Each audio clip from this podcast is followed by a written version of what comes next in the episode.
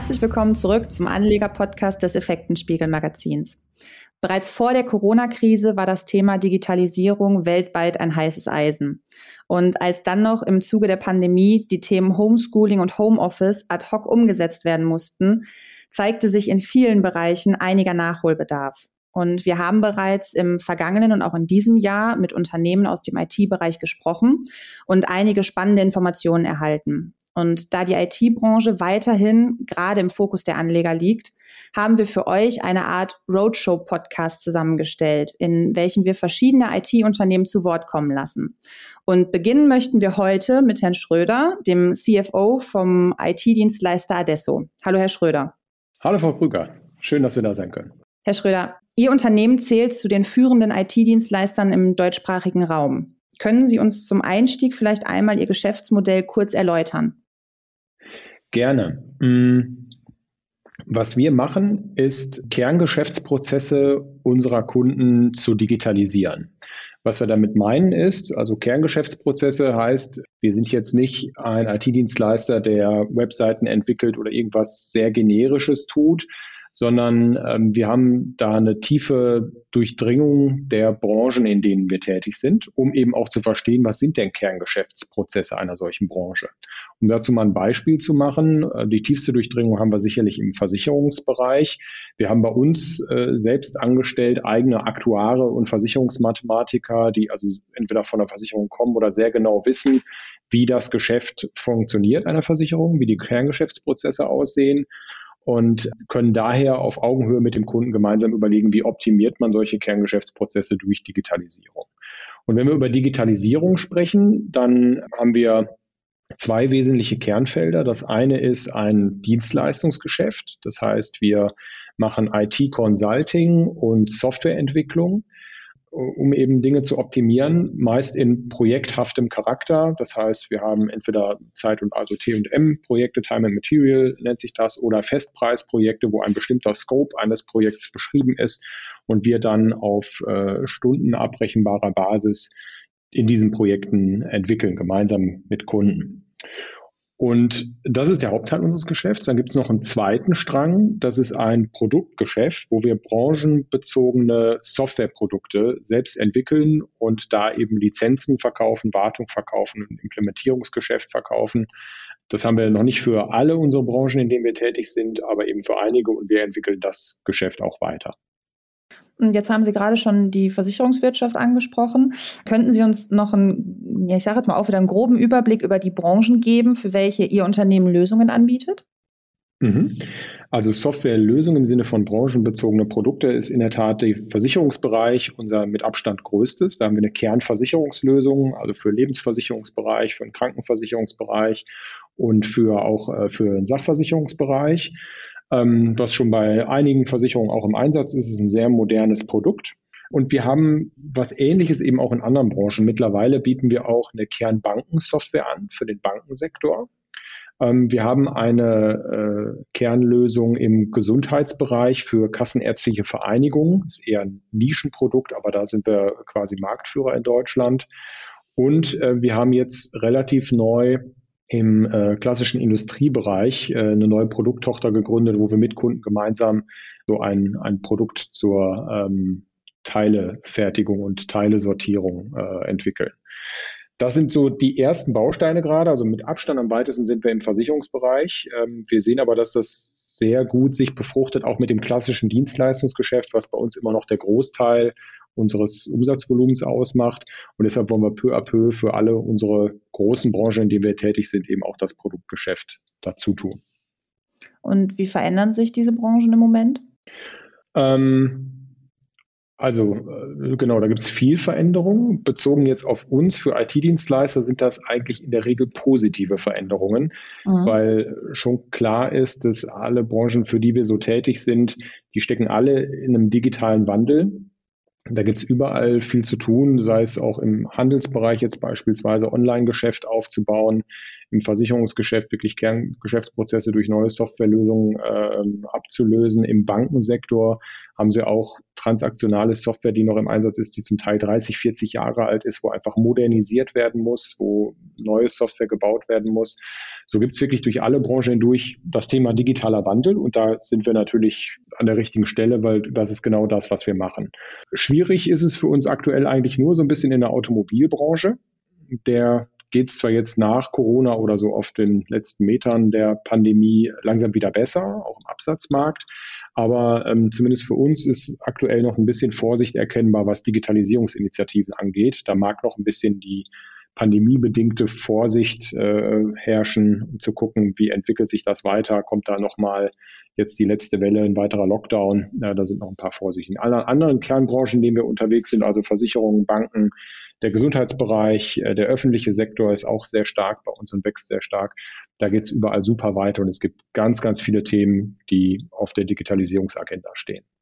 Wobei man ja eigentlich meinen sollte, dass die Digitalisierung gerade in Corona-Zeiten eigentlich, ja, ich sag mal, dass der Kernfokus drauf gelegt werden sollte.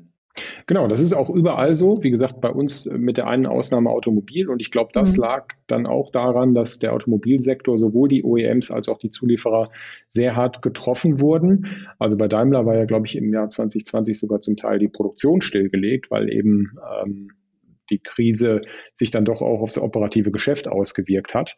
Das ist jetzt mittlerweile so nicht mehr erkennbar, aber eben noch eine gewisse Vorsicht da zu überlegen, wofür investiert man was an Geld.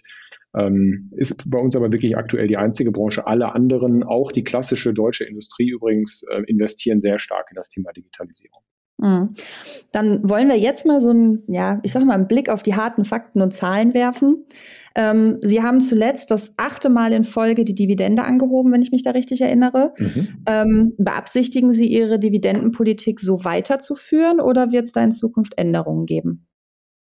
Genau, erstmal ist es genau richtig und zu unserer Equity-Story für Investoren gehört eben auch, also eigentlich beschreiben wir uns eher selbst als Wachstumstitel, wenn man über Adesso spricht, dann sprechen wir auch über Wachstum und wollen eben doppelt so schnell wachsen wie der Markt und sind da auch die vergangenen Jahre sehr erfolgreich gewesen. Der Markt an sich wächst ja schon und wenn wir eben noch schneller sind als der Markt, gewinnen wir auch Marktanteile dazu. Und neben natürlich der Kapitalallokation in alles, was Wachstumsinitiativen fördert, das können M&A-Themen sein, das kann auch operatives Wachstum sein und Investitionen ins eigene Geschäft, machen wir eben seit einigen Jahren aber auch, dass wir eine Dividende ausschütten und haben die kontinuierlich erhöht. Das gehört auch zu dieser Equity-Story und bei dieser Dividendenpolitik wollen wir auch bleiben. Das heißt, wir wollen eine Dividende auszahlen und wir wollen sie auch weiterhin erhöhen. Was aber zumindest in der nahen Zukunft nicht passieren wird, ist, dass wir ein Dividendentitel werden, wo jetzt ein signifikanter Anteil des Gewinns dann auch ausgeschüttet wird, weil wir glauben, dass wir allen Investoren einen besseren Dienst erweisen, wenn wir das verdiente Geld auch wieder investieren in weiteres Wachstum, weil das einfach das ist, wo wir sehr gut sind. Und trotzdem gibt es die Dividende und die wird es auch weiterhin geben. Mhm. Und jetzt veröffentlichen Sie ja am 30. August erst Ihre Halbjahreszahlen. Können Sie uns denn doch trotzdem schon mal ein bisschen was sagen? Gute Frage. Also ich kann natürlich keine konkreten Zahlen nennen und in der Tat, wie Sie sagen, veröffentlichen wir am 30. August unsere Halbjahreszahlen. Ich kann es so auf der Metaebene vielleicht sagen, dass wir grundsätzlich aktuell erwartungskonform unterwegs sind und von daher keine Besonderheiten weder nach oben noch nach unten im Geschäftsverlauf haben. Wir sind aktuell so unterwegs, wie wir uns das vorgenommen haben und sind da ganz zufrieden mit. Also verlief das vergangene Halbjahr aus Ihrer Sicht vielversprechend. Vielversprechend ist mir schon zu werten. Ich würde insofern sagen, erwartungskonform. So okay. Das, glaube ich, das ist, was bisher erwartet werden kann, dass das auch irgendwo in dem Bereich liegt, was wir dann eben am 30.08. Veröffentlichen werden im Earnings Call. Und was waren so die wichtigsten Entwicklungen im letzten Halbjahr für Sie? Also die wichtigsten Entwicklungen ist erstmal, dass unser Wachstum der vergangenen Jahre, so wie wir das jetzt seit einigen Jahren ja wirklich kennen, haben und unseren Wachstumsmotor so auch anschmeißen, dass es weiter funktioniert, auch durch die Pandemie hindurch. 2020 Im zweiten Quartal, als dann der erste Lockdown war, hatten wir auch so ein kurzes Stocken, weil eben viel Unsicherheit im Markt war. Da wurden Digitalisierungsinitiativen gestoppt, Projekte gar nicht gestartet, weil jeder erstmal schauen wollte, was kommt denn da jetzt eigentlich wirklich? Und dann spätestens aber im dritten Quartal 2020 hatten sich alle irgendwie arrangiert, mit der Situation umgehen zu können. Auch wir haben auf mobiles Arbeiten umgestellt und können unsere Dienstleistungen eben auch remote erbringen, sowohl die klassische IT-Beratung als auch die Softwareentwicklung. Das lässt sich gut vereinbaren. Heute haben wir die technischen Möglichkeiten, über moderne Infrastruktur, moderne Kollaborationstools miteinander zu arbeiten und unsere Dienstleistung zu erbringen, sodass wir also den Wachstumskurs auch Jahr 2020 in Summe fortgesetzt haben und auch in 2021 das jetzt sehen, aktuell, dass unser Wachstumskurs weiter gut funktioniert. Na, das klingt doch vielversprechend. Vielleicht zum Abschluss noch einmal ein Blick in die Zukunft, also beispielsweise Stichwort Übernahmen. Wie sehen Ihre langfristigen Ziele aus? Also ein bisschen was haben wir sicherlich schon berührt. Also es geht bei uns wirklich vornehmlich um Wachstum. Das bleibt auch kurz-, mittel- und langfristig unser Ziel. Und zwar sprechen wir da auch über profitables Wachstum. Wir sind immer profitabel gewesen und wollen das auch bleiben. Also da wird jetzt nicht so viel investiert, dass wir dann auf einmal Verluste schreiben. Aber Wachstum bleibt das Ziel. Das heißt, wir werden weitere Branchen hinzugewinnen, in denen wir genug Kompetenz und Erfahrung jetzt aufgebaut haben, um die auch als eigene Organisationseinheiten zu führen. Wir werden uns in weiteren Ländern tummeln. Aktuell ist unsere Europastrategie, da gibt es noch viele weiße Flecken. Wir haben eine Internationalisierungsstrategie, aber 80% unseres Geschäfts findet noch immer in Deutschland statt.